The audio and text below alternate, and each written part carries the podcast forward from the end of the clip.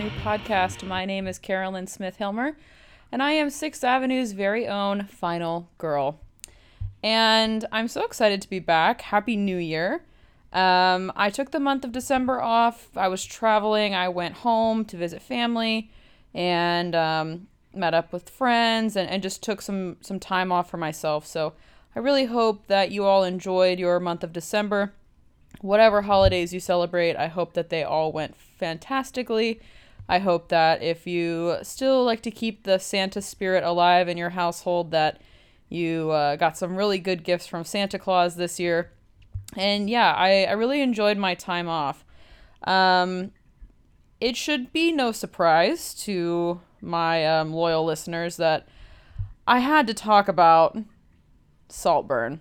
It is a phenomenal film. I watched it um, when I was home um, visiting my family during one of my nights where I had some downtime. I recently rewatched it so that I could talk about it for this episode, and I really enjoyed it. So I do apologize that I didn't cover it sooner, but like I said, I took last month off. So um, I hope that it's not too late for some of you to listen to what I have to say regarding this film and if you have seen it, I hope you enjoyed it as much as I did. Um, one other exciting thing I have uh, in terms of updates in my life is I am going to be attending the 2024 Sundance Film Festival in Park City, Utah. And I'm very excited. I'm hoping that I'll be able to bring you guys like a, a little recap of my time there. I'm, I'm really excited to go. This will be my first film festival that I'm attending in person. Um, I've never been to Park City, Utah. I've never been to Utah in general, so I'm very excited to check it out. There was a slight hiccup in ticket booking, I would say. Um, it's it's rather difficult to get into certain showings on the opening weekend of Sundance, which is when I will be attending. So my recap may not consist entirely of the midnight films, which is their um, title for like thrillers and, and horror. That's their category for thrillers and horror and, you know, dramas and maybe art house as well. So I do apologize for that. I, I have a couple tickets booked for some of the midnight films.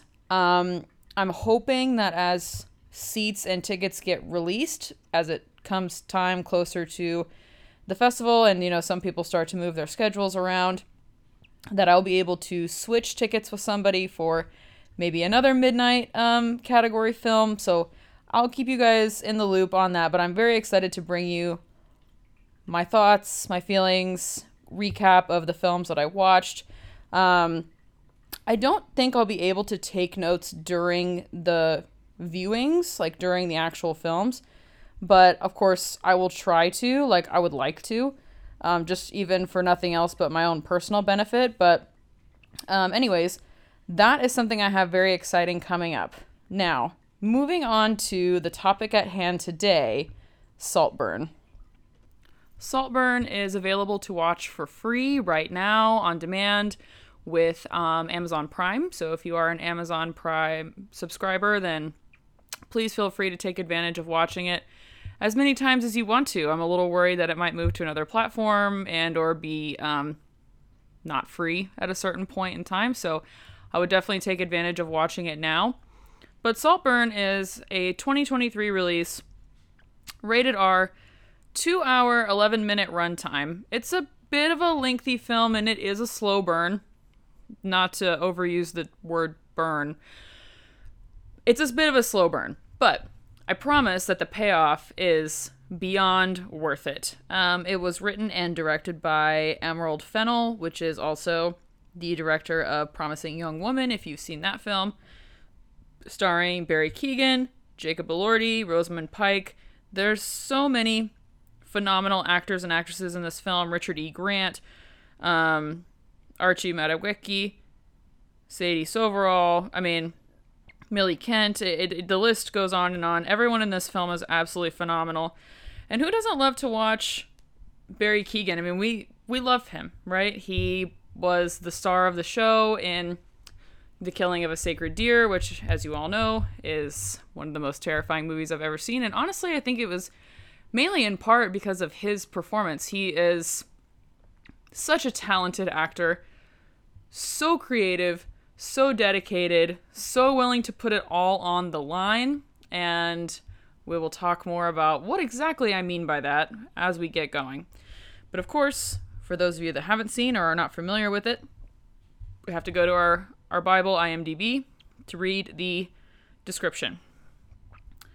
A student at Oxford University finds himself drawn into the world of a charming and aristocratic classmate who invites him over to his eccentric family's sprawling estate for a summer never to be forgotten.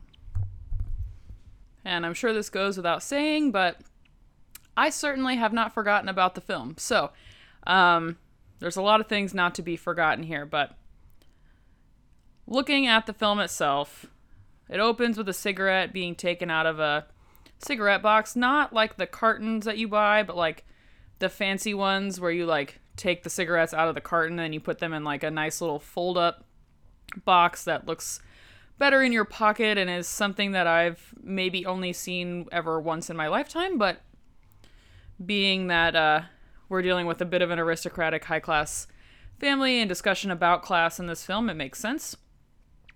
The cigarette gets lit up, and then we have a montage of Oliver. That's Barry Keoghan's character. He is speaking over a montage of um, Jacob Elordi's character, Felix. And he's talking about how much he loved him, but was not in love with him, how everybody fawned over Felix, and how he thinks that Felix liked him so much because he protected Felix and loved him and was honest with him. We get the title screen right off the bat. It looks like it either came from like the 1950s or a Monty Python movie or both. So creatively would not have been like my first choice, but again, I didn't I didn't write this film and I didn't direct this film. But I can appreciate the title screen coming at the beginning of the movie. So we get a slow pan from the sky down to ground level to look at a courtyard at Oxford, which is where Oliver will be attending university. So good for him. And as he's kind of like walking through the courtyard and walking through the campus, the song is playing in the background, uh, Zadok the Priest, and the words kind of the lyrics kind of um, give you a bit of foreshadowing as to what will happen throughout the course of the film. Lyrics like God save the king, long live the king, very fitting. A group of students walks by Oliver as he's making his way to his dorm room and comment sarcastically, Hey, cool jacket. He's wearing his high school letter jacket. I mean, if it's the only jacket you have, please wear it. I, I don't personally find a problem with it, but uh, it was just a way to make fun of him right out of the gate, right? So, from his dorm room, he watches on as the man who just made fun of him and a bunch of other really cool, pretty looking people are smoking cigarettes and laughing outside. Later, Oliver goes to dinner in the dining hall and he sits at an empty seat across from another student named Michael, and Michael immediately comments like, "We're both singles. We have no friends. Look around. Everybody else knows somebody. Everybody else has already made an acquaintance or friends. It's just you and me left, pretty much." And um, Michael comments that he's reading books about math, and he doesn't really like math, but he's really good at it because he's a genius. So he presses Oliver to ask him a sum question or like a, a mental math question. And Oliver's like, no, it's okay. Like, I, I believe you. Like, you said you're good at math. Like, that's great. I believe you. Michael ends up screaming at Oliver to ask him a question anyway, so he does. Who the fuck has any clue if this question was answered correctly or not? We can assume that it was because, again, Michael told us he was a genius. So, throughout his time at Oxford, Oliver has like a professor, mentor, tutor type relationship with a professor. And this professor is not really impressed by Oliver at all. He's from a town called Prescot that the professor has never heard of. And he asks Oliver, like, hey, how was the summer reading list? And Oliver tells the professor he read all the books on the summer reading list. And then the professor makes fun of him by saying, like, well, even I haven't read all the books on the list. Like, why did you read all those books? My question is, why give a summer reading list if you're not supposed to read the books on the stupid list? What's the fucking point? And Oliver kind of feels similarly, you can tell, because he's like, well, you gave me a list of books and I read them. I don't, I don't know what else to say. So in walks the man who made fun of Oliver's jacket not long ago, and his name is Farleigh. So these tutorial sessions are like I guess two student sessions, they're not one on one. So Farleigh will be his tutorial partner, so to speak. And Farleigh is apparently related to Frederica Start, which is his mother. And the professor comments that he knew Frederica before she moved to America and was named Frederica Catton. That was her maiden name. So Farleigh is American. That's one thing to note because he's the only American in the film. The professor admits that he used to very much admire Frederica, but that they never spoke, so he asks Farleigh not to bring this up to his mother at all. And Farleigh comments after Oliver reads an essay that he wrote, like, for part of his summer reading. And um, Farleigh keeps commenting on Oliver's use of the word thus in his essay and says it's verbose and it's not what you argue, but how you argue it, and so on. So he's basically commenting on how the style like the how how it's written and not the actual content that was written about and that kind of irritates Oliver. So throughout the year, Oliver keeps seeing Farleigh and this other group of hot cool people on campus and in the library one day while he's staring at a group of these people, He's interrupted by Michael, who says that they're both losers because they did not get invited to a party that everybody else got invited to. It's like a Christmas theme party. And Michael's like, well, you know, not that I would want to go anyway, which we all know means you really wanted to be invited and you weren't, and that sucks. So Oliver ends up going to the the same establishment that the party is at, but he ends up playing pool in like a back room alone while everybody else rages on and is dressed up like sexy Santa. On campus, though, Oliver encounters Felix finally. This is the first time he's going to talk to him. Waiting by a tree because his bike tire is flat. And Felix is like, Well, it kind of sucks because I can't get to my tutorial session because my, my bike has a flat tire and I'm already late. And so Oliver actually offers Felix to use his own bike. And he's like, Look, I'll just get the bike back from you later. Like, we both go to the same college. Felix does not appear to uh, know that. So, Felix thanks Oliver very sincerely and gives him a kiss and tells him he loves him and, you know, just expressing that gratitude for allowing him to use Oliver's bike. Oliver walks back to campus with Felix's bike and um, the books that he was going to return to the library. At a bar later, Oliver and Michael drink at a quiet table in the back, and um, Oliver's like, "Hey, like I'll get the next round, no worries." So he goes up to the bar, and on his way to the bar, he sees Felix at a table with some other of the hot, cool, pretty people, and um, Felix introduces Oliver to the group by saying he owes Oliver a pint after the favor he did for him by allowing him to borrow his bike. Oliver very quickly denies being at the bar with Michael um, and just leaves him in the dust, which is kind of shitty, but I mean, I can't say I would have done that, but Oliver, you can tell, has been seeing Felix and this group of people around campus, and he's really intrigued by them and wants to get involved with them, so he's pretty much just willing to leave Michael behind. The group, as the night goes on, they pressure Oliver into going to the bar to order a round of shots for the group since it's now his turn to pay. And he goes up to the bar, and Farleigh, who's also at this table, um, is the one who is pressuring Oliver to buy the next round. And Felix looks at him and is like, "Hey, take it easy on this Oliver guy. Like, another a round of shots is going to be extremely expensive." And Farleigh's like, "I don't care. He, it's his turn to pay." So Oliver goes to the bar and he's trying to talk to the bartender and he's like, "Hey, I don't have the money for this right now. I can come back and pay you tomorrow, but like I sincerely don't have the money to pay you right now, but I'm going to look bad in front of everybody else if I don't get this round of drinks." And the bartender is like, "Dude, like I'm not like no. Like you're not going to just take the drinks and not pay me. That's not fair." So Felix quickly acting like he doesn't know Oliver, approaches and he's like, Hey, I found this money on the floor. Um, I was going to keep it for myself, but figured I'd better give it to you. So, kind of in a way, like, you can tell it was Felix's own money, but he's just doing Oliver a favor to not embarrass him, and so he pays for the drinks.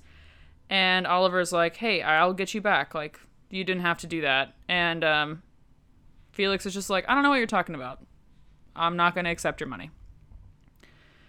The next day, he wakes up super happy. He's been celebrated and welcomed into this group. And he and Felix continue to hang out and party together throughout the year. At a pub, Felix tells Oliver that Farleigh is his cousin because his aunt, Farleigh's mom, ran away to America at 19 to get away from the Catton family. Felix's last name is also Catton, by the way. So he tells Oliver that his dad felt so bad about everything that he offered to pay for Farleigh's education, and that's pretty much the only reason why he's at Oxford. He says that Farleigh's been kicked out of almost every good school and prep school in the country for sucking off the teachers. So Farleigh is a bit of a sexual deviant. Um, and Felix kind of probes about Oliver's family, and Oliver's like, Look, my family has a lot of mental health and addiction problems, and I really don't speak to them much. So Felix asks Oliver multiple times, How awful was that? Was it awful? Tell me, was it really awful? Like, it's almost like he can't understand or picture what that life would be like, and it's almost in a way like putting Oliver down beneath him by being like, oh, it must have been so awful. Like, tell me more. Like, he loves to hear about terrible life events. I don't know. It's very odd. So then Felix leaves Oliver to easily scoop up a girl to go have sex with from the bar.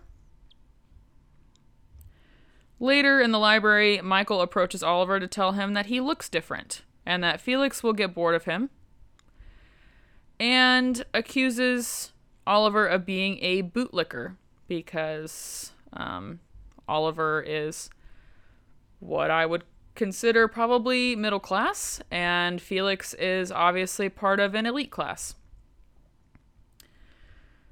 So one day, Oliver is walking through the courtyard, and he's walking behind Felix and behind a girl that he's chatting with.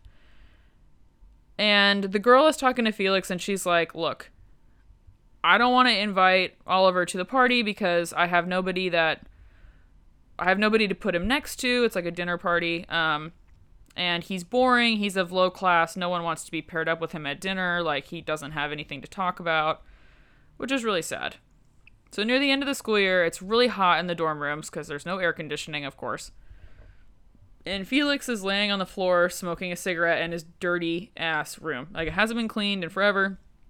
And Oliver starts to clean it up and he's like, It smells bad in here. Like, just let me help you. And he's like, Look, only rich people can afford to be this dirty.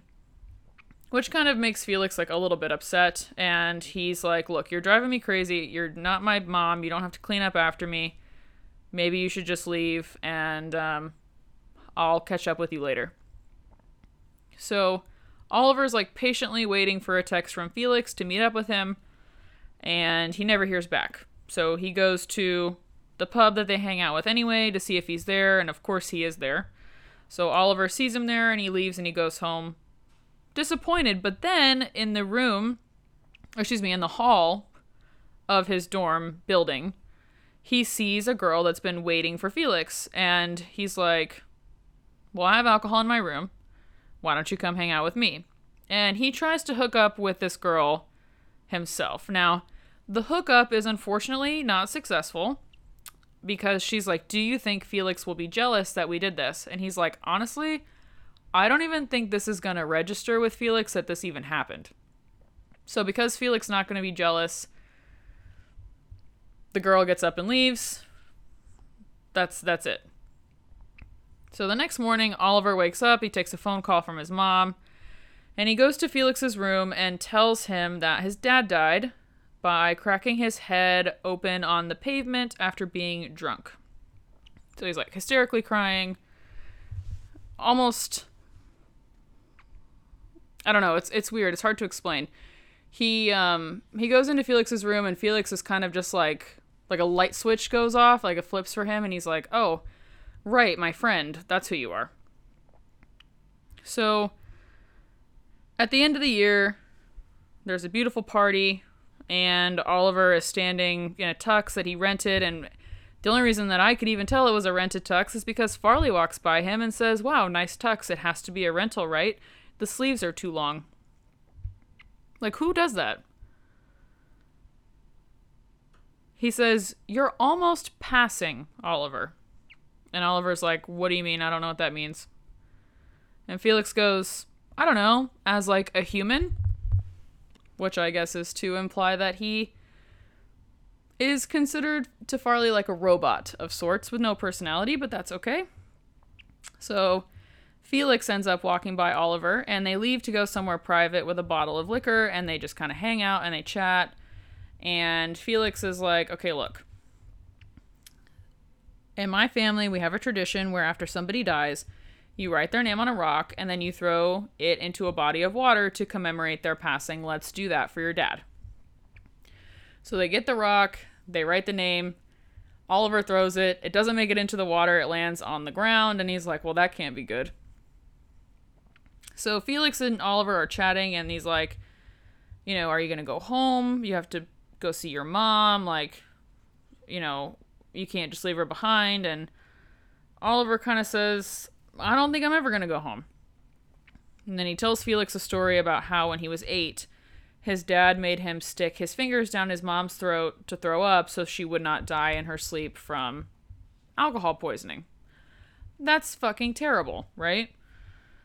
Nobody should have to go through that, especially as an eight year old. So Felix offers to have Oliver come home with him to Saltburn for the summer. And he's like, if you get sick of us, you can just leave. No big deal. But we would love to have you. So Oliver takes a cab ride from the train station to Saltburn, where he's greeted by closed gates, which obviously is when you're approaching an estate and it, the gates are closed, it's a bit ominous. And very unwelcoming. I also think this part is really funny because whenever he gets dropped off, he has like a suitcase. And Oliver, instead of walking on like the paved, you know, circular driveway or walkway, he walks right across the perfectly manicured grass with his suitcase, which I just think is so funny. And so it's it's only something that somebody who has never experienced like perfectly manicured and grass and lawns and sh- shrubbery would do. Like you just wouldn't do that. Um, so, anyways, I thought that was pretty funny. But anyway, he gets to the door, and the butler greets him. His name is Duncan, and Duncan says, "You're early. We weren't expecting you just now." Next time, you should let us know so that way we can open up the gates and we would have sent somebody to pick you up. And Oliver's like, no, it's fine. Like, I didn't mind getting my own ride here. It's, but thank you. And as soon as he walks in, he is immediately fascinated by how beautiful the space is. And Duncan tells him to leave his bag. Somebody's going to take care of it. And Felix swoops in to save the day, tells Duncan to stop being so scary to his friends, and gives Oliver a tour of the home.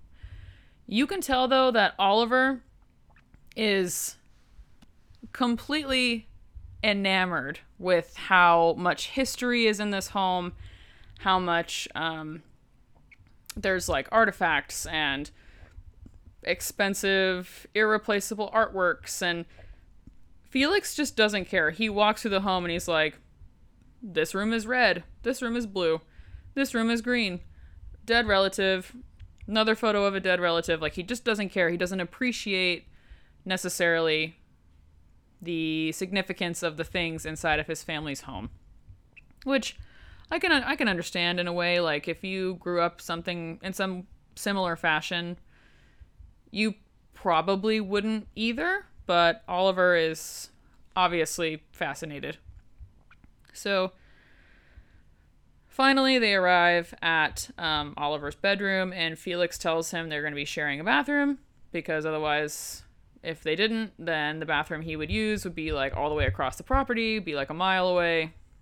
And I'm sure that's not an exaggeration. So he tells Oliver, This is going to be the bathroom that we share, and um, by the way, Oliver, my mom has a phobia of facial hair. So there's a razor in the bathroom for you. That way you can shave, and when you're done and when you're ready, meet us in the library and um, just be yourself. He shaves, everything's fine. The family is in the library and they're kind of packed into this library room and they're watching Superbad, which I find really interesting. Um, I personally love Superbad, and I can tell you right now that if I ended up a on the top 10 most rich people in the world list that I would probably still watch Superbad myself, but it's just funny to watch an aristocratic family watch that movie. It doesn't really makes sense, but anyway, they're enjoying it. Elspeth, Felix's mom, is chatting with another woman who's a guest in the home named Pamela, and she's talking to Pamela about how tragic Oliver's life has been. And Oliver kind of overhears it.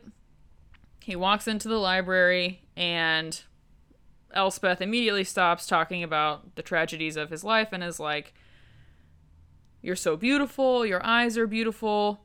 I have such a fear of ugliness, and you are just not ugly. Um, Felix basically tells his mom that she's a terrible person for how shallow she is, and she's like, "Oh, nonsense! Like, that's ridiculous. I'm not. I'm not terrible at all." So she asks Oliver to sit with her on the couch and tells Pamela to go find Annie, who's a staff member, to make some tea and basically shoos her out of the room. Elspeth explains to Oliver that Pamela has been staying with them until she gets back on her feet and basically says that Pamela cycles through men and now she's with some weird Russian billionaire and asks Oliver to divulge everything about his life because nothing shocks her at all. Obviously, he's a little uncomfortable with that because he just met her. So Later, when Oliver returns to his room, he finds that his suitcase has been unpacked and he's like telling Felix like, "Oh, I didn't know somebody was going to unpack my suitcase."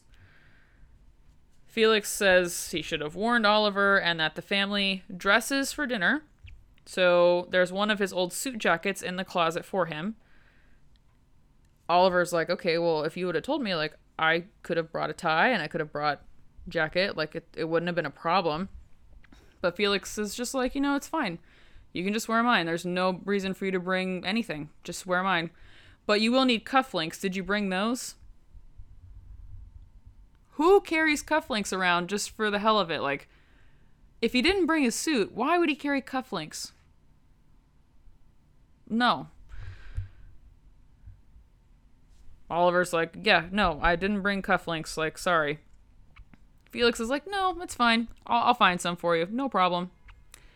You can tell at this point that Oliver doesn't really know what it truly means to dress for dinner, so he's a little taken aback. At dinner, Elspeth tells Pamela not to drone on about her troubles in life and that she's welcome to stay for however long she needs to. But then, Pamela says she might have found a bedsit to stay in, and Elspeth tells her, Oh, of course, That would suit you very nicely. It is so much less cleaning and so much more freeing to live all in one room. we can pretty much imagine that Elspeth has likely never lived that way, even though she tries to act like she did by saying that when she was younger, she rented a, a flat and.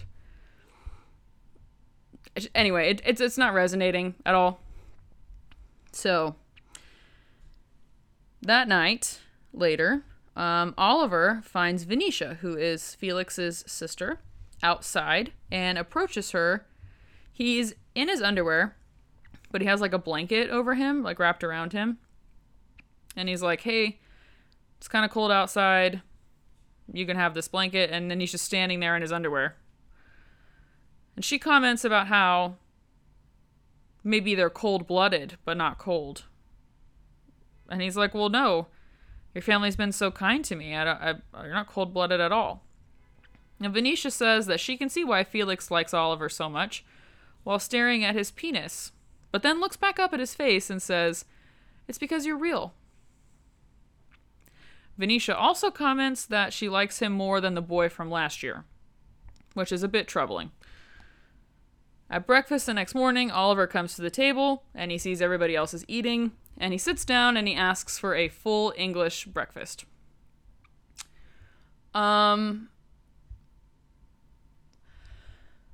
there's something I want to dive into later about that, but if you've ever stayed at, you know, any type of luxury resort or like a five star hotel or anything like that, you kind of know that you order the eggs from the staff and they cook it to your liking, and then everything else is kind of on the side.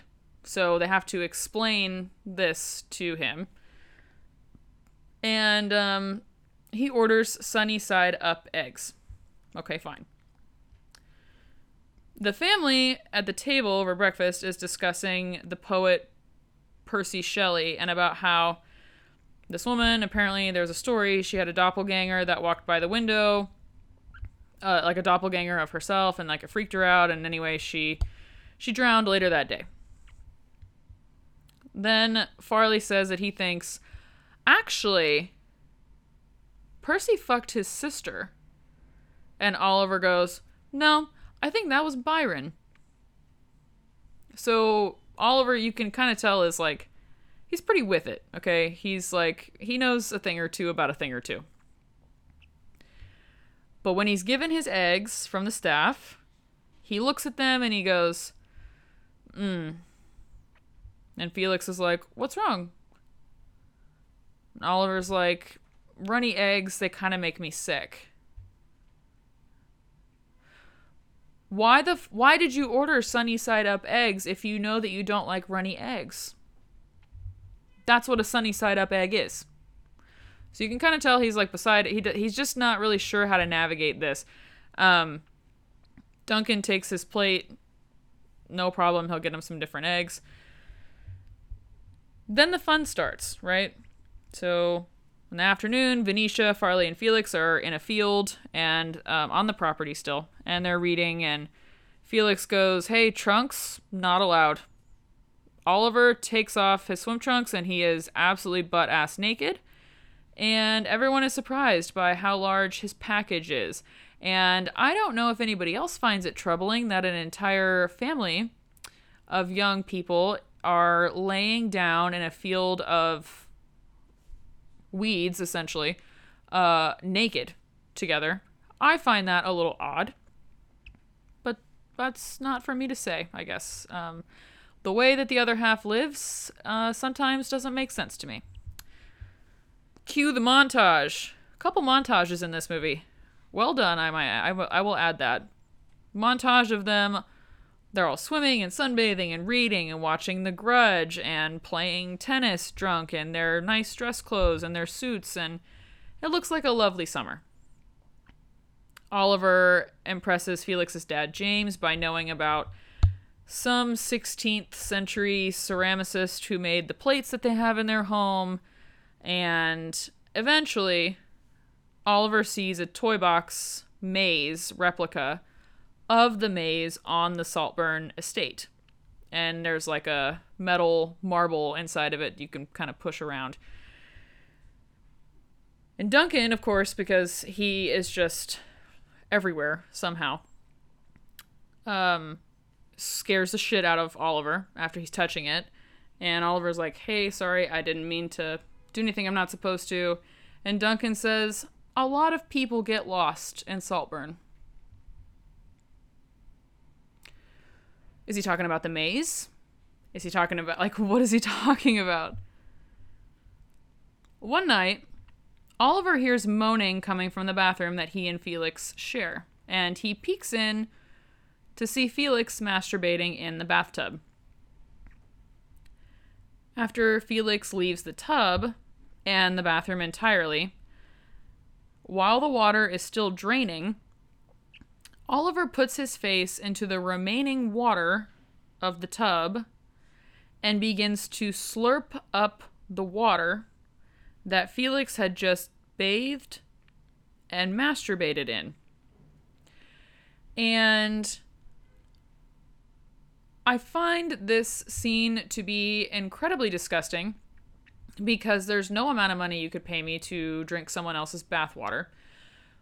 But also because he's like sucking on the drain of the tub. I mean, even even in a brand new tub, I still cannot fathom a world in which I would do anything like that. After dinner one night, Oliver and Elspeth are sharing cocktails and they're kind of chatting about Venetia and Elspeth, talking about her own daughter, by the way. Goes, Yeah, she's been sexually incontinent since she was 14, and she's bulimic, and it's not even worth it because she's still fat. Venetia's not even fat, by the way, like, not at all.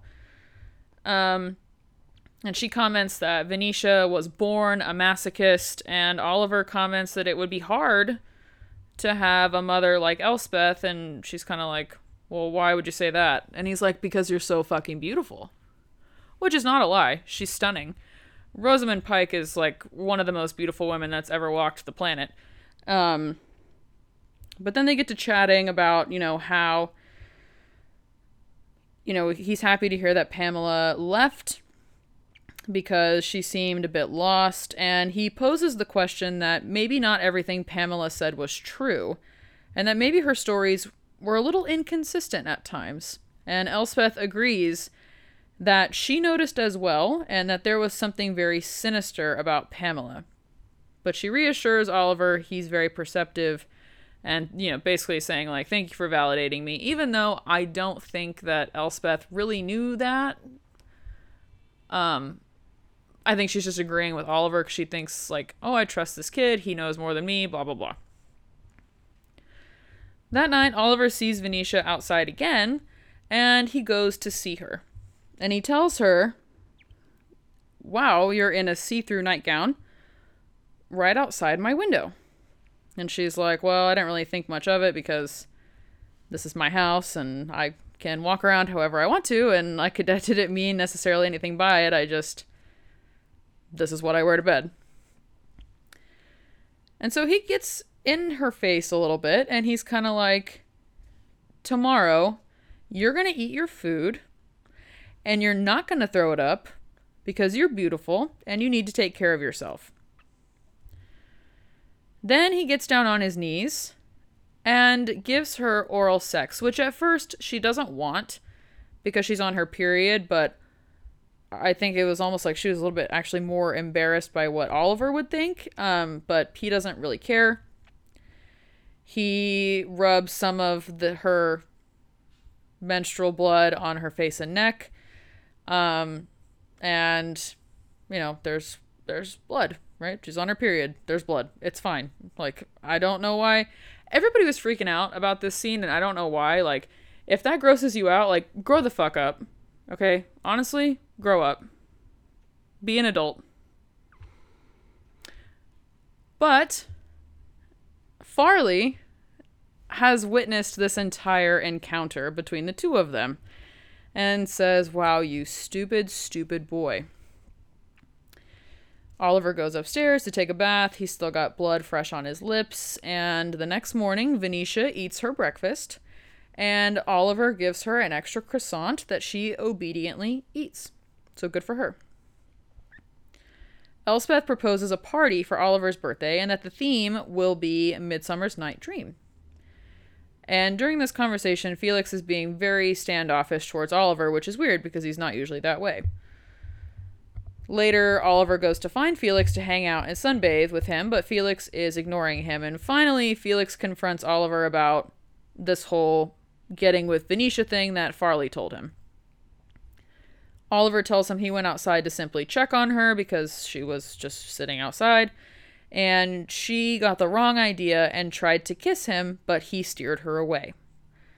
So Felix tells him that Farleigh said you guys were practically eating each other, and Oliver's like, I can't believe you really believe Farleigh.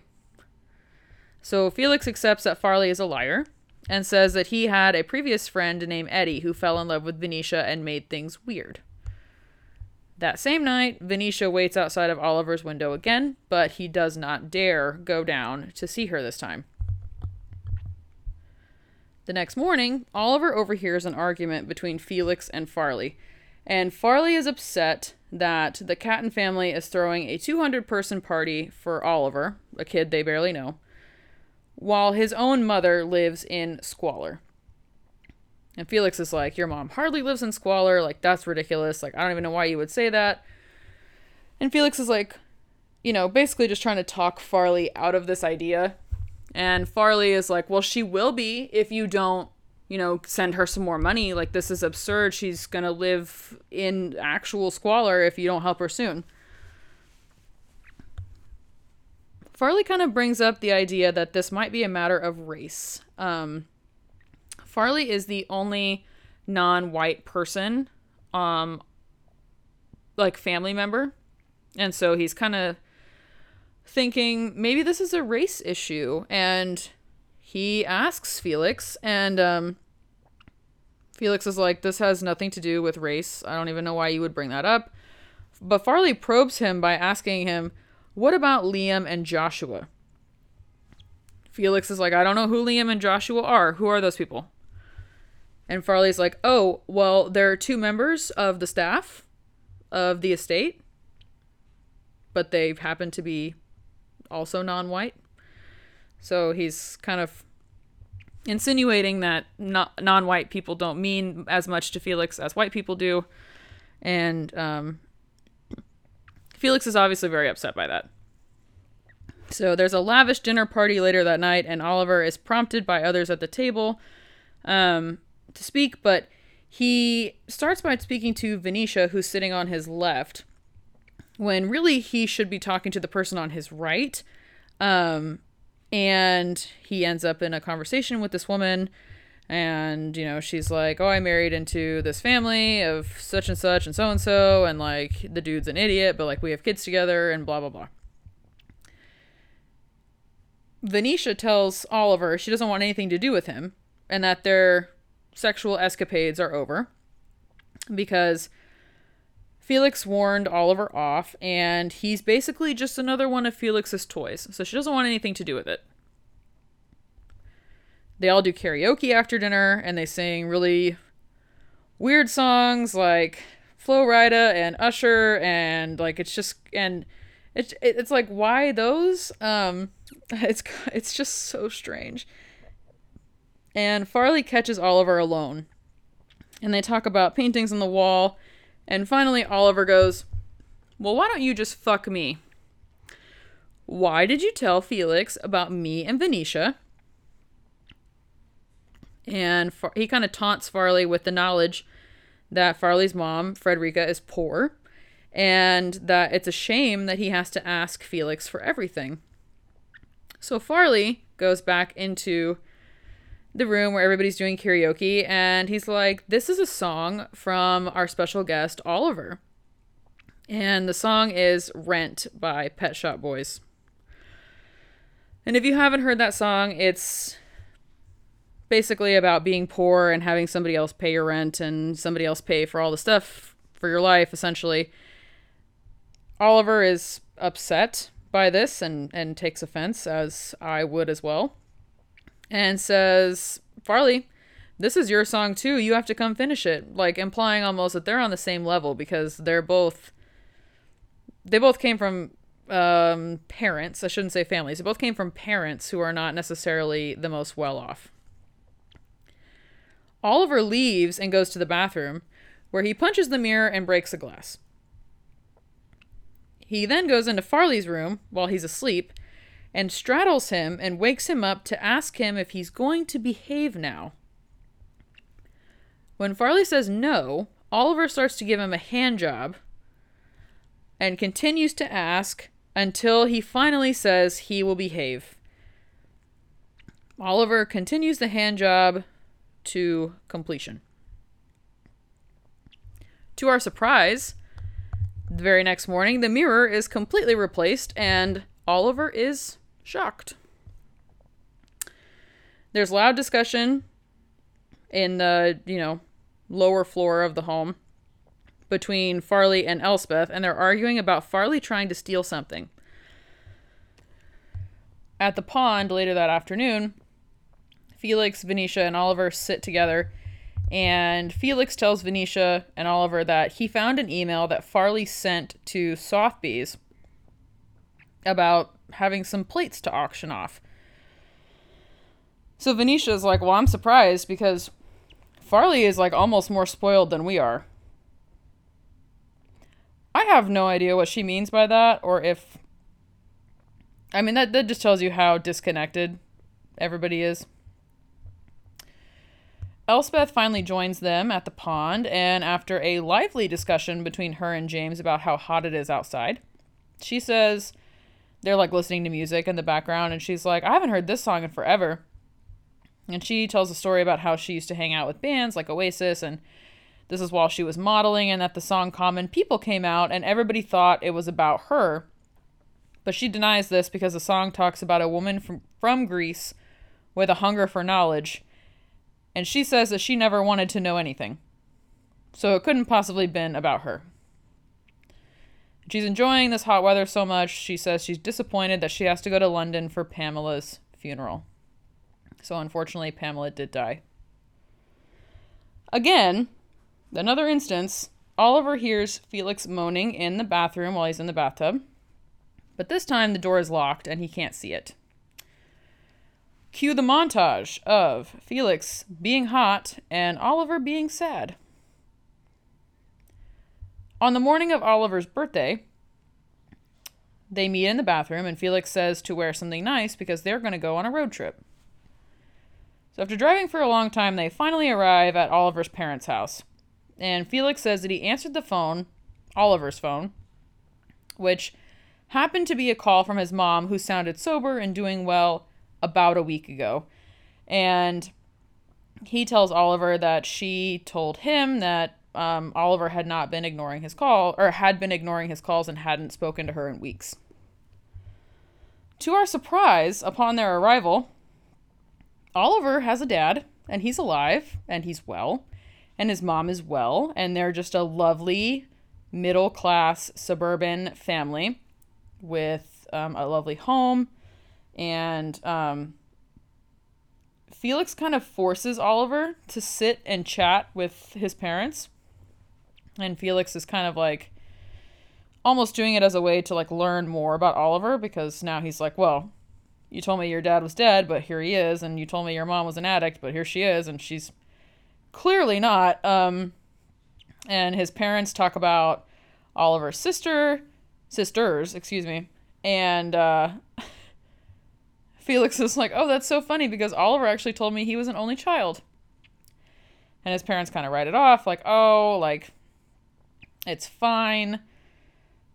Um, he always wanted to be an only child anyway, so I'm not surprised that he never told you about it. They ride home together that day in complete silence, and when they get back to Saltburn, Felix tells Oliver that he needs to leave after the party that they're throwing for him. Oliver finally admits that he lied, just so he could be Felix's friend. And Felix says that he will not tell his family about this. um, after the situation with Pamela passing, and um, they kind of kick Farleigh out because of the suspicion of him trying to sell plates in the home for auction. Too much has happened. It's too much drama. He doesn't want to tell his parents. Oliver goes and cries in the bathroom, but he pulls himself together for the party. And this party is like crazy lavish. Everybody's in costumes. There's entertainers and sex and alcohol and food, and it's just absolutely stunning. And Oliver wears deer antlers as part of his costume, which is very funny to me because he was also in The Killing of a Sacred Deer. So I don't think it was a play on that, but um I couldn't help but notice that I just thought that was funny. So Oliver pretty much spends the whole party looking for Felix to try to talk to him, and Felix is not interested in talking to him at all. But he finds Felix in a room smoking cigarettes with people and asks him to talk. But Felix, not willing to budge from his party activities, and tells Oliver to fuck off and bother someone else. As the night goes on, of course, everybody's getting absolutely hammered, and lo and behold, our surprise guest, Farleigh, arrives to the party. When he approaches Oliver, he has a mask on, but Oliver knows exactly who it is before he takes the mask off because he has on his signet ring. And Farleigh comments that Oliver really does notice everything. Farleigh admits to Oliver that he was invited by the Catton family and does a line of coke. He also explains to Oliver that Oliver doesn't belong here because Saltburn is a dream and that after tonight is over, Oliver will never have any of this again. He'll catch a train the next morning to go wherever the fuck, and Farleigh will always come back here because it's not a dream to him, it's his house. And that next time, Oliver should try harder. So, being that it's a birthday party, they have a cake. The entire party goes to sing happy birthday, but when they get to the part of the song where they have to say happy birthday, dear, they don't know his name. Nobody knows his name. So it's just totally silent. So can you imagine a room full of 200 people who don't know your name? Humiliating. After that, though, Farleigh is just doing coke like he is getting paid to do coke. Like doing cocaine is Farleigh's job, okay? And he's if it was his job, he like yeah, he would be the highest paid cocaine doer at a party in the history of the world. Again, like I mentioned, Oliver pretty much spends the whole night just like looking for Felix so that he can talk to him.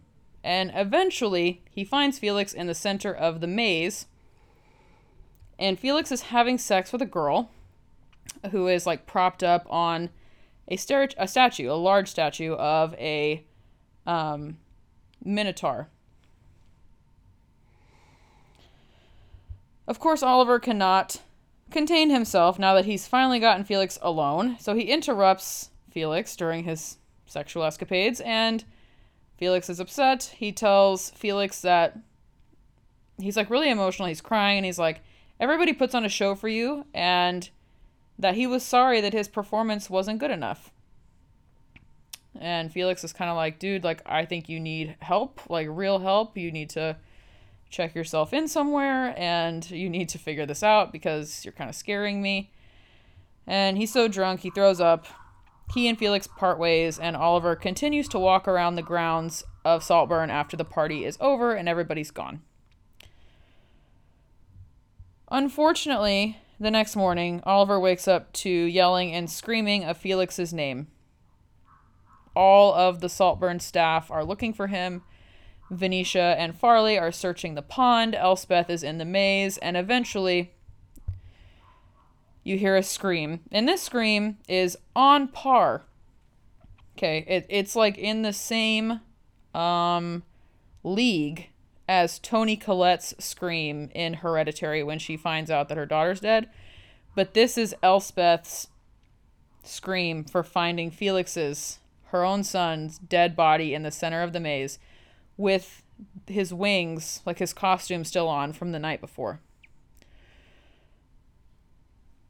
Now, here is the most interesting part of this movie, and I think if you had to pick one scene from this movie to show anyone or to argue for any type of award like why this film would be a contender. It's this scene and this scene alone. Venetia, James, Elspeth, Farleigh, and Oliver sit down at the table for lunch, like a formal sit down lunch. The staff have prepared lunch. Elspeth and James are eating. Farleigh cannot even touch his food because he's so upset. Venetia is drinking wine and not eating her food, and Oliver is trying to eat his food. Like, he understands that this is a formality and that they are they're expected to eat the food, right? So he's trying. Duncan interrupts lunch to ask if he can go down to the maze to help the coroner and the medical team to help locate the body because they keep getting lost. James is like, dude, just go. Like, I don't give a fuck. Like, dude, just get it over with. So Elspeth is trying to basically act like everything's normal, and so is James, and and she's asking Oliver to talk about the party from the night before, and he's like, oh, it was lovely. Thank you very much for it. Like trying to show gratitude, although it's kind of weird that Felix's parents are not more upset about the passing of their son. And um, he's like talking about the cake, and he's like, yeah, normally I don't like chocolate cake.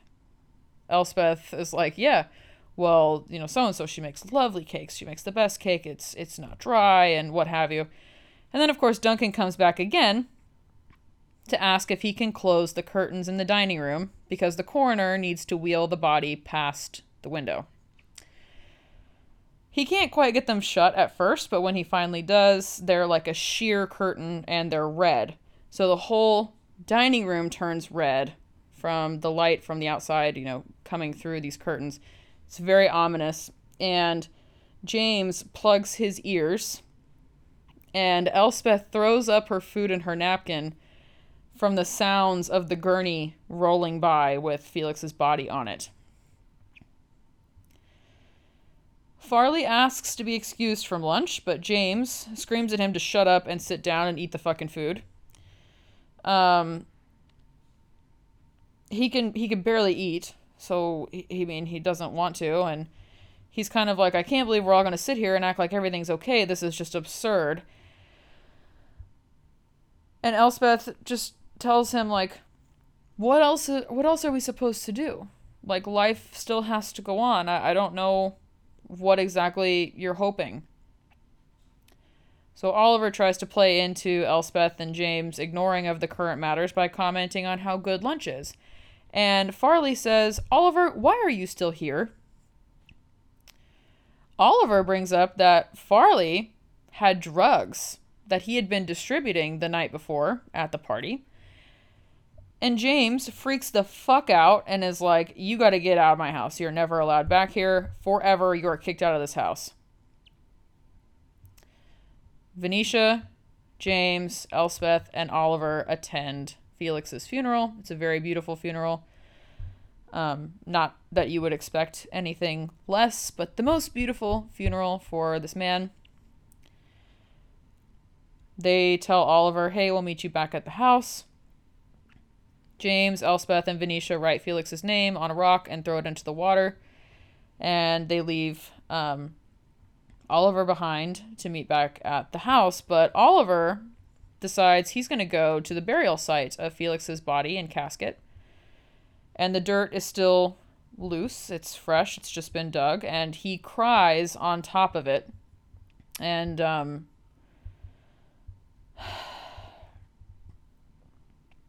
dare I say, this is the most disturbing part of the film. Um, and I don't really even know how I'm going to say this to you, honestly, but he he's crying, he's laying on top of the dirt, and um, he takes off all of his clothes and starts to fuck the loose dirt on top of the casket.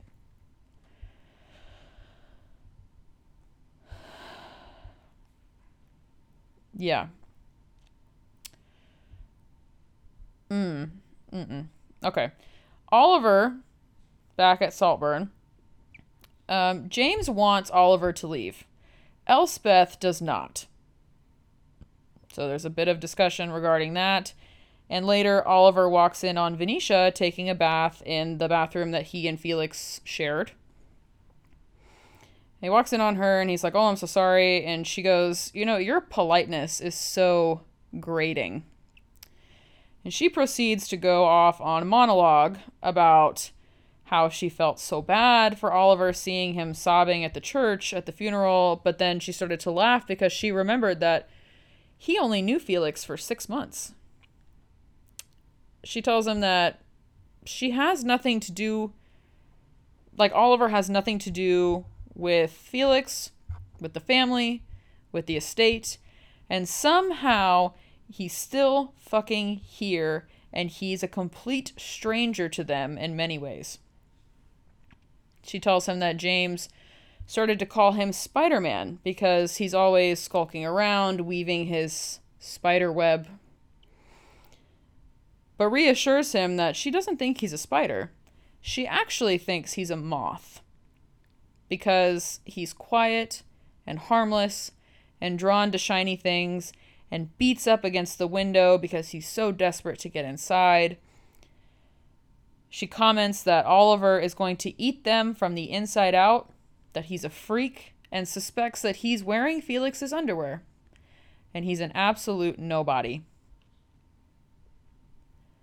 It's a pretty hurtful, um, you know, part of dialogue, but very impactful. And inevitably, they kiss because there's this weird sort of sexual tension between them still, but she backs away and she cries in horror and the cut to the very next scene is of her in the bathtub still dead and the tub is full of her own blood and her blood is all over the floor.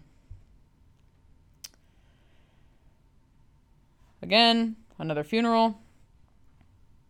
Elspeth, James, and Oliver throw a stone in the water for her as well.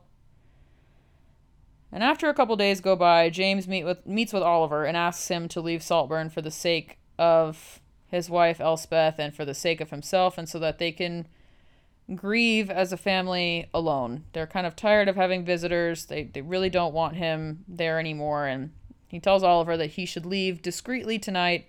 Don't say anything to Elspeth. I really think that this will be beneficial. So Oliver tries to talk James into letting him stay because he doesn't want to leave Elspeth and her state of mind and depression, but James is just not buying it. So James takes out the checkbook and is like, How much will it take? How much will it cost for you to leave? In the early morning hours, Oliver is uh, seen with his suitcase leaving Saltburn. Sometime thereafter, in a coffee shop in London, Oliver's seated at a table working on a computer and he sees Elspeth come in and order a coffee.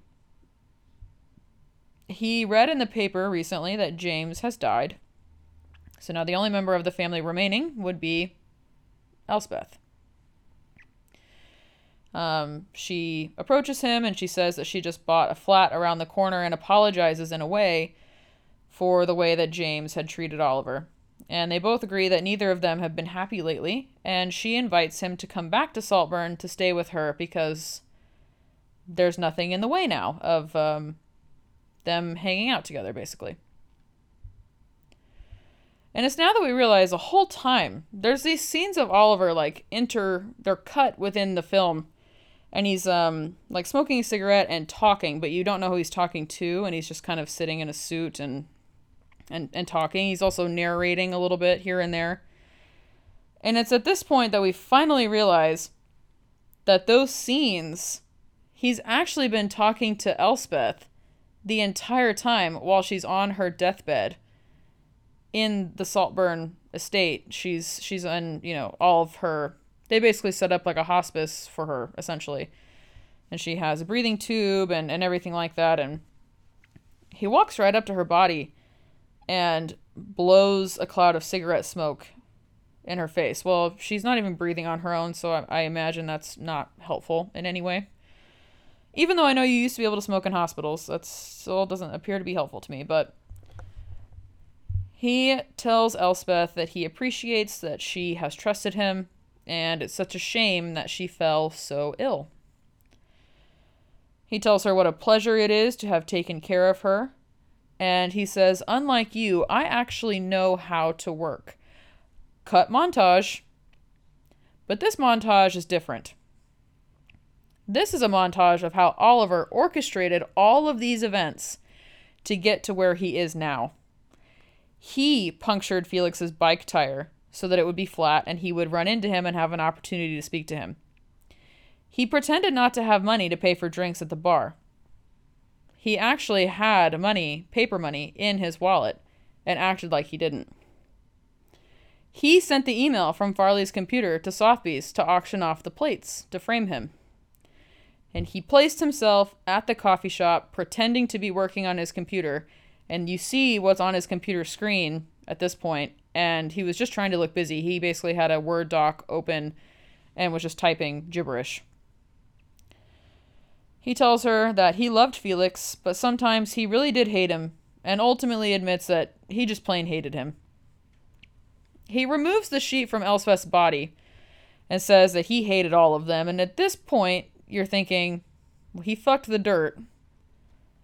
Is he gonna fuck this woman while she's unconscious, like in a coma, basically? Like that's not okay. But he gives us a small surprise, and he doesn't do that, so that's good. He says he hated all of them because they have no natural predators.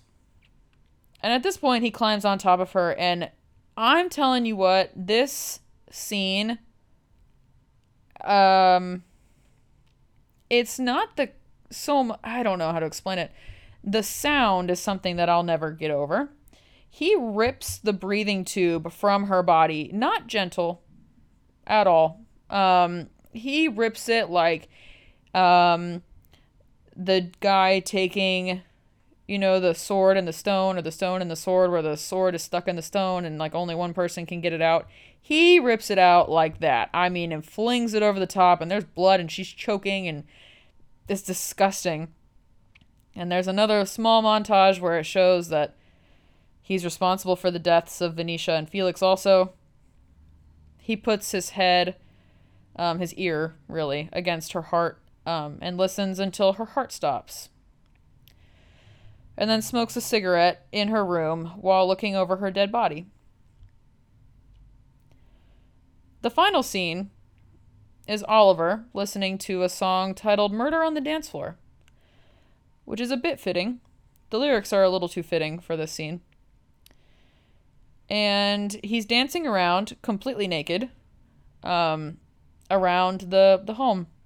And now that it's under his care, he's just. He's the only one left. And that's.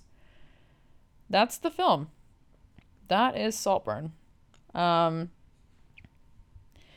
it again, like I said, you probably listened to the first 45 minutes of this episode and thought, "Wow, this is um not terrifying at all and this is kind of just a regular movie. It's not a regular movie by any means. It is 100% a thriller in every aspect. Um, there is a bunch of satire in the film. Um, and I can't almost in a way tell.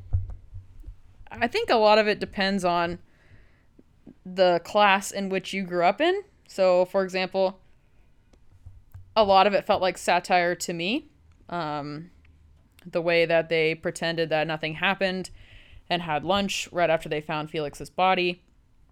It was uh, it was it was actually funny uh, that scene, and I, I hesitate to use that word, but I laughed during it. It was quite humorous. And ultimately, this film just boils down to class. So um, maybe if I had grown up in some sort of elite class or like aristocratic class of people, maybe I would feel a little differently. There's a lot of nuances um, in the film that again maybe you wouldn't catch and some of which i mean i didn't even catch like for example the reason that the breakfast scene when he orders the runny eggs is funny is because when he sits down at the table and asks for a full English breakfast, that is not how someone from that class would order a full English breakfast. Um, it's they would call it something different. And you know, he orders a sunny side up. He orders his eggs sunny side up, but doesn't really fully know what that means. And obviously doesn't want to eat them because he doesn't like them because he didn't know what they were before he ordered them. Essentially, when discussing class with how it relates to this film, my initial reading was not um maybe not what you expect. So I think the overall theme for me is is a type of eat the rich theme, okay? This we have this man, young man named Oliver who has um made himself appear as this quiet and humble and um, low class person who's, you know, basically harmless. And he's like sort of infiltrating this wealthy elite family in an attempt to um, eat the rich, right? Like he is wanting almost the downfall of this class of people, this family of people. And he does so in a parasitic way by literally pretending to be someone he's not, coming into this family and, and ruining it from the inside, right? Now, my first read of this was that it was almost that the director was like trying to convey that um, the middle class or lower class of people is not um I don't want to say this wrong, but basically my initial read was that um the the message to convey that the director wanted to convey to the audience was that the lower classes underneath the elitist class are are parasites, right? Like they want to come in and they want to destroy and they want to take and they want to burn and they want to pillage everything that you have. But on a second watch, I understand that that's not necessarily what could be entirely accurate. This family, the Cattons, they're not wealthy because they invented some product or because they solved world hunger or what have you. They are this way because they were born into this life, which is something that Oliver could never have, right? He wasn't born into this family, he wasn't born into this life, so therefore for him it's it's actually unachievable. But he wants it anyway. And in a way, that's kind of where you see the true comparisons, um, or the true similarities, I should really say, between Oliver and Farleigh. Farleigh was not necessarily born directly into this family because his mother, Frederica, basically, uh, you know, escaped the family and started a different life in another country, but he still has the relationship to the family. He's a cousin of Felix and Venetia. And he sees Oliver as such a threat because he and Oliver are basically the same. They are, you know, uh, Felix is funding, Felix and James and Elspeth are funding Farleigh's mom, Frederica's life in another country. They're paying for Farleigh to go to school. They're, um, they're feeding him, right? They are the hand that feeds him. However, Felix also feeds Oliver, right? Um, he's paying for drinks at bars for him. He's inviting him to stay at their estate over the summer because he feels like he has nowhere else to go. And that's why Farleigh sees him as such a threat. Like, he's even jealous that they're throwing Oliver a birthday party when they could be using the money to give to his mom. So, because he's not part of the immediate Catton family, he's just as much of an outsider as Oliver is, essentially. So the threat lies in that he doesn't want to compete for resources with Oliver. although the Catton family has enough resource, more than enough resources to go around. And what I find to be even more interesting about Farleigh's character is that he is so threatened that he tries to like bully Oliver in every sense of the word to prove to everyone else that he's not worthy to be at this estate with this family, doing these things, receiving these gifts of parties and lavish and whatnot. Oliver, though, is a complete outsider in terms of familial relationships, which is why Felix takes him on as a charity case and this is not an uncommon thing to do. Sometimes wealthy people take on people who have had unfortunate circumstances in their life or come from maybe not the best background or, or even just a low class and attempt to make them like, hey, I know I'm not a bad person. Look at this person that I'm taking care of, right? And that's why Farleigh feels so betrayed is because he's actually kind of blood related to the Cattons, and he's um, or he is blood related to the Cattons, and he's not receiving the same type of treatment that Oliver is as a pure outsider. So I'm willing to admit I think my initial read on the film was incorrect. I would not like to believe that the director believes that the middle class and, and lower class, basically any class lower than the ultra wealthy, are coming for everything that you have and are trying to take away all of the things that you own and are trying to destroy you from the inside out. I, I don't think that she truly believes that. And I don't think that was the me- I don't think that was the way that this was meant to be portrayed. So I'm walking back on that initial reaction. But the interesting thing about Eat the Rich is the theme of consumption, eating, spending, opulence, purchasing. Um, the Catton family, they own all of these relics and photos and paintings and things that people, you know, your average person could only dream of having. And because of the class that they're in, right, they don't try to hide that they're terrible people. They don't try to hide that they're incredibly shallow or that um, they they they take people in out of a way to kind of save face in a way. Like i think about pamela right? They wanted her to leave. They did.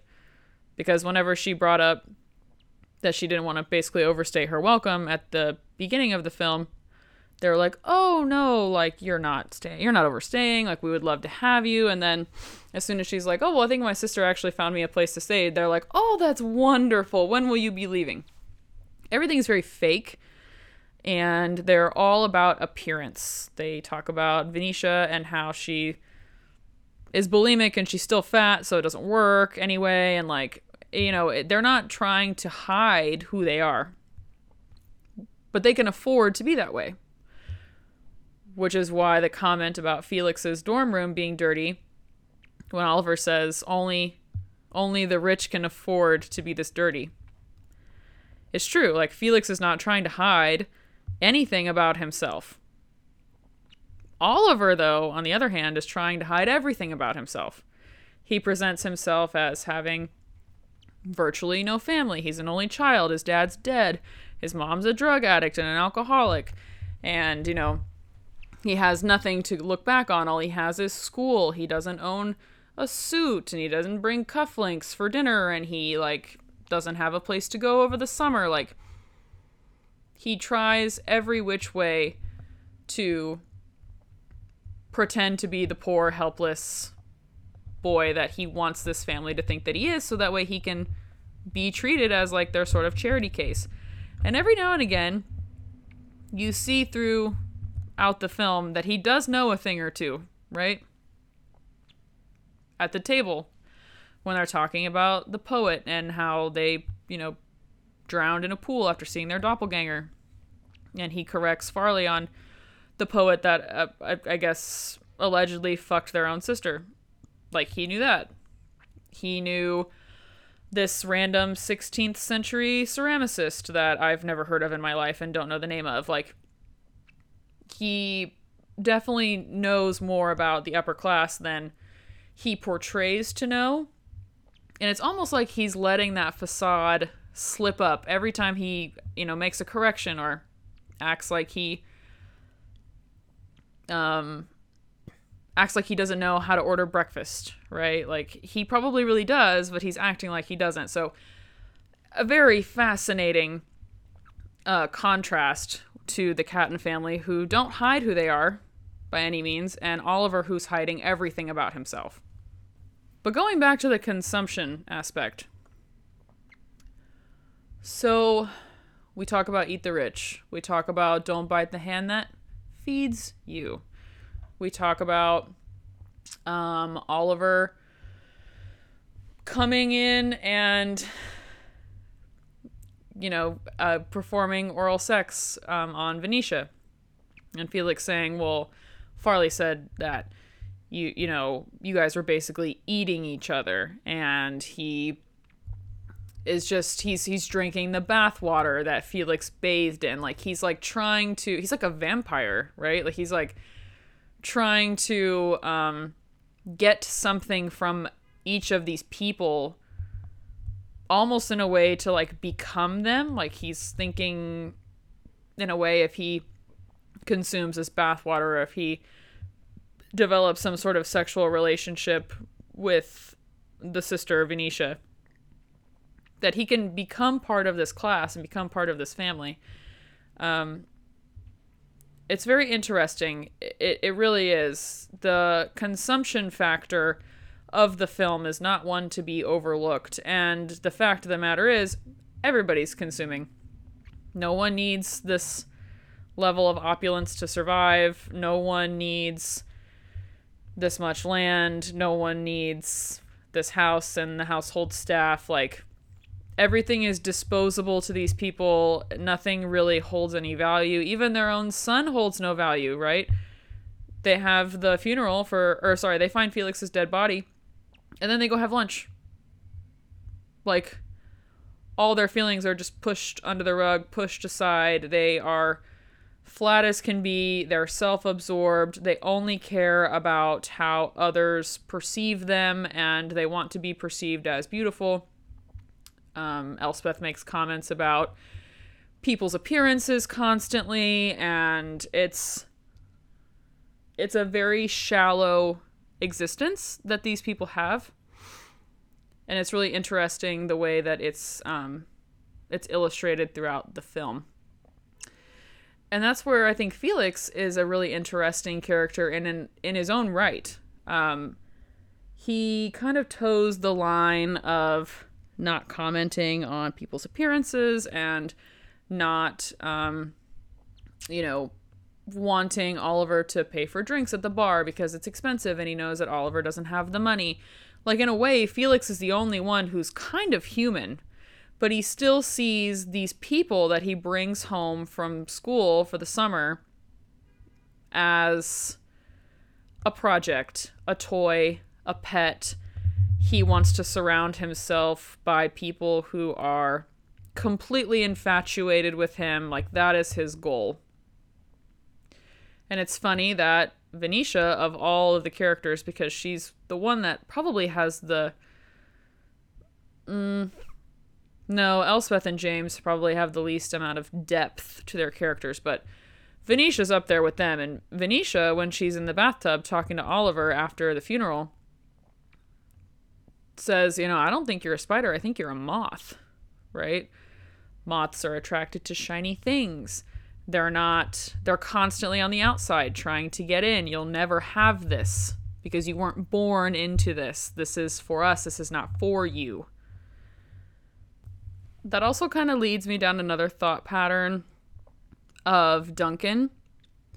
So Duncan is really suspicious of Oliver like throughout the film. Like he's yes, he's a staff he's a staff member, right? Like he's like the staff member. Um, he's chief of house. He's the one who keeps everything going, and he's the right hand man to James and Elspeth and their family. And um, a very dedicated and loyal member of their staff, right?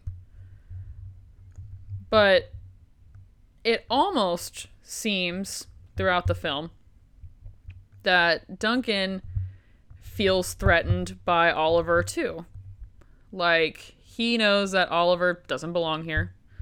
He knows that Oliver, there's something up, right? Butlers and, and people who run households are, are relatively skilled I would say at the very least. Um, they're experts, in fact, in in just trying to be accommodating, but also in protecting the people who um, they serve, right? And he didn't want Oliver having knowledge of the maze and like how to get through it. That's why he stopped him when he was playing with the the toy version, the miniature version in the study. Um, and he's you know constantly looking at him and just making the most daggering eyes at him of anybody in the whole film, even Farleigh, which he hates Oliver, and you can tell. But it's almost like the help know.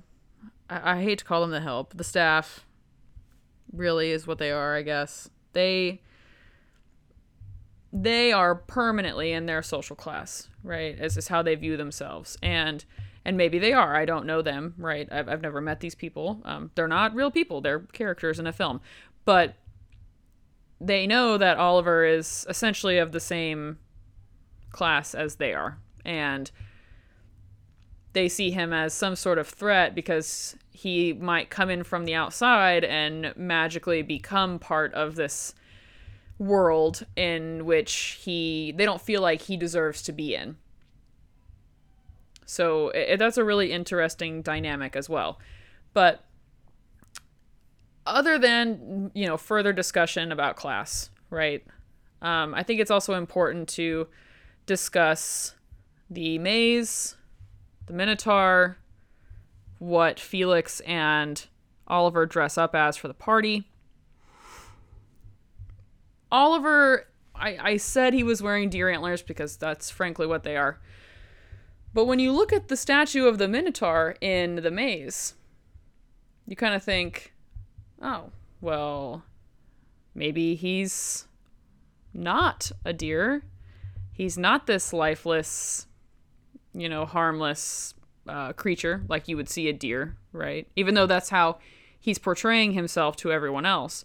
He's actually the Minotaur, right? Minotaurs are um, animal head with human body.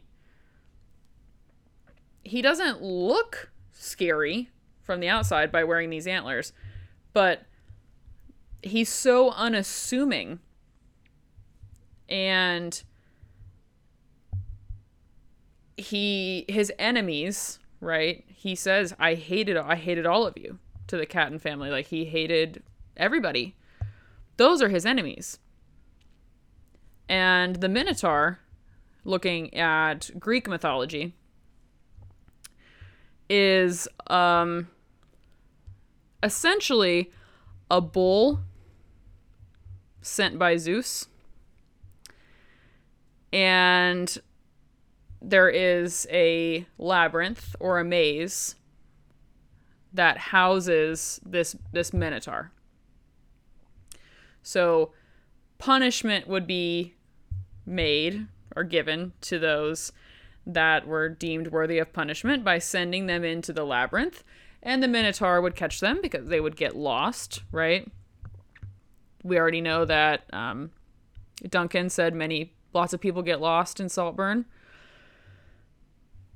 Kind of hard to tell what that means without this prior knowledge of Greek mythology, right?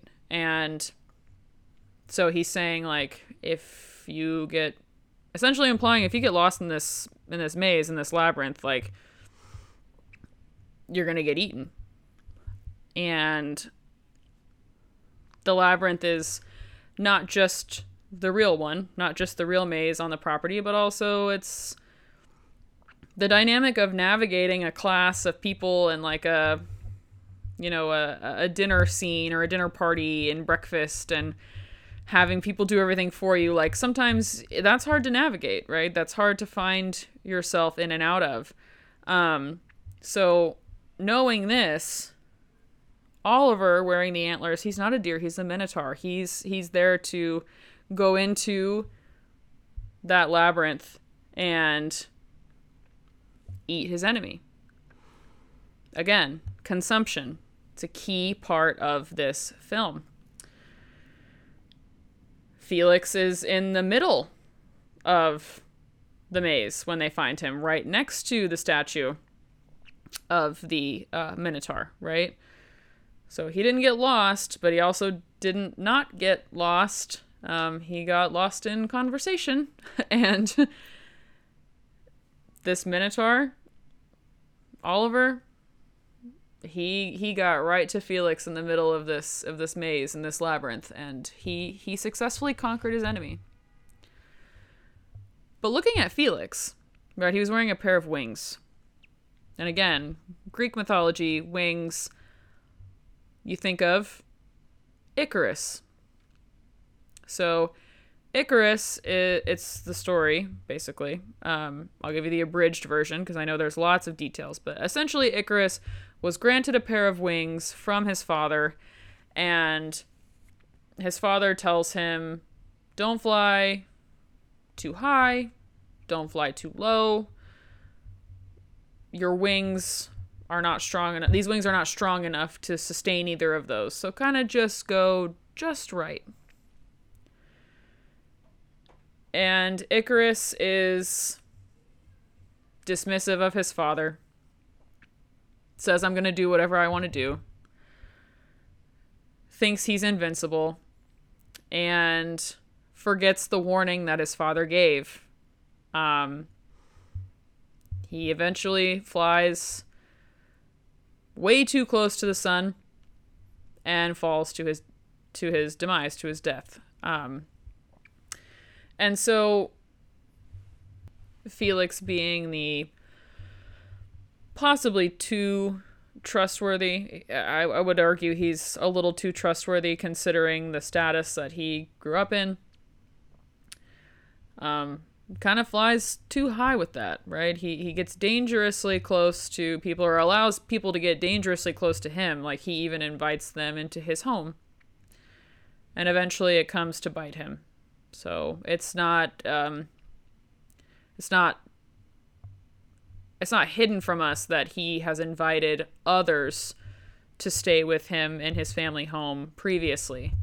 So maybe he felt like he could fly a little closer with the Minotaur that is Oliver because he had some sort of outstanding trust with him. And of course, when you get too close, sometimes it bites you in the ass. And that's exactly what happened to Felix. Um, it, it, truly is very sad. His death is very, very sad. Lastly, and briefly touching on the theme of the party, A Midsummer's Night Dream.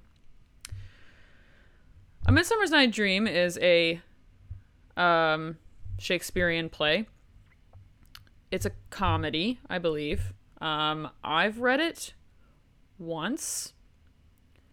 If we're going to be honest, not my favorite. That's okay. Doesn't have to be. Um, but essentially, it's about, you know, I'm sure we have all heard of Puck the fairy. Puck is is just a fairy who's trying to help out a group of like you know a couple people who are lovers and and throughout the story like i said i'm not an expert in shakespeare like but throughout the story there's a certain point where there's a baby and it's like a changeling and it appears that I don't know if we should say that Oliver would be the fairy puck necessarily. He doesn't swoop in to kind of try to help these people because he comes in to try to hurt these people. But I was reading on um, an article that, of course, I'll link for everybody. Um, and it has a lot of other like really key points that I think are you know super important. And there's a lot of symbolism that can be explained in this article, which is where I found this in particular. Um, it is a CBR article titled Saltburn's Symbolic Ending Explained by Via Laurene. Um, I, again, I will post this in the show notes so you can all read it because I think it's really, really interesting. Um, but essentially, this article points out that Oliver is the changeling in the world of the Catton family.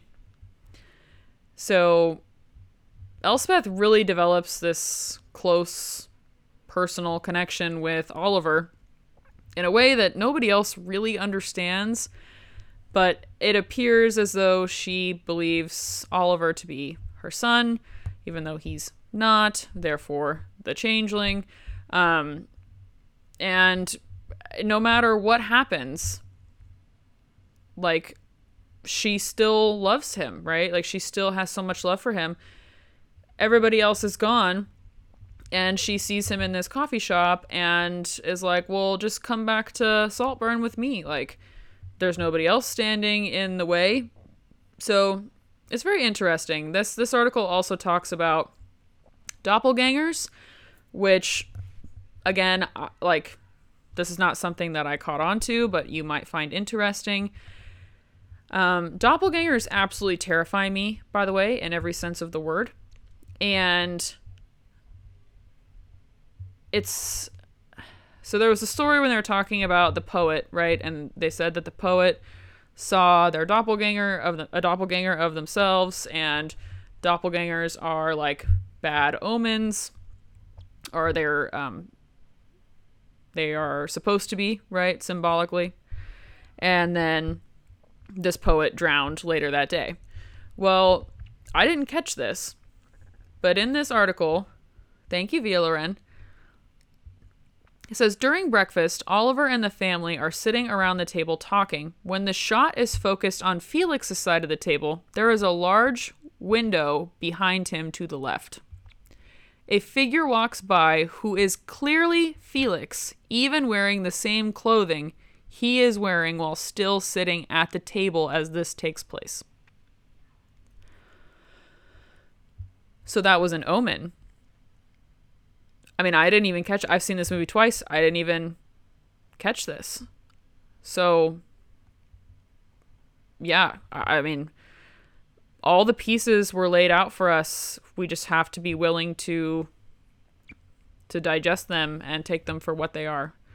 So I've taken up enough time, I think, on this, and, and thank you so much if you made it this far. I really cannot recommend this film enough. Um, I also find it funny that, much like when we spoke about the killing of a sacred deer and Barry Keoghan, there's still some some mythology here and, and quite a bit of symbolism, and I really do think that this is one of the smartest movies I've seen in in a long time. So please check it out. Like I said, it's on Amazon right now, Amazon Prime for free. So I would get there and do it fast before it's behind a paywall of some sort. Before I let you go, I have to remind you, of course, that you can find um, my show and many others like it at morbidlybeautiful.com. Morbidly Beautiful is your home for horror, and if you love horror in any way, shape, or form, then you are welcome with us at morbidlybeautiful.com. Head on over to morbidlybeautiful.com to check it all out and show me some love and all of the other incredible contributors to the site. Some some major love. Everybody works very hard, and I can't recommend our network enough. And you know there's no amount of gratitude that i can verbally express to sh- to demonstrate how meaningful this network has been to me. You can find this podcast on google podcasts apple podcasts spotify stitcher amazon music and pocket casts if you enjoyed the show it would mean the world to me if you left me a five star review and subscribe to the show wherever you get your podcasts for any questions, comments, concerns, suggestions, or requests, you can email me at finalgirlon6 at gmail.com or you can send me a message on Instagram at finalgirlon6. I will be back in two weeks after I uh, have my Sundance Film Festival experience, and I'm very excited to talk to you all about that. So, thank you again for listening, and never forget that I am your very own final girl.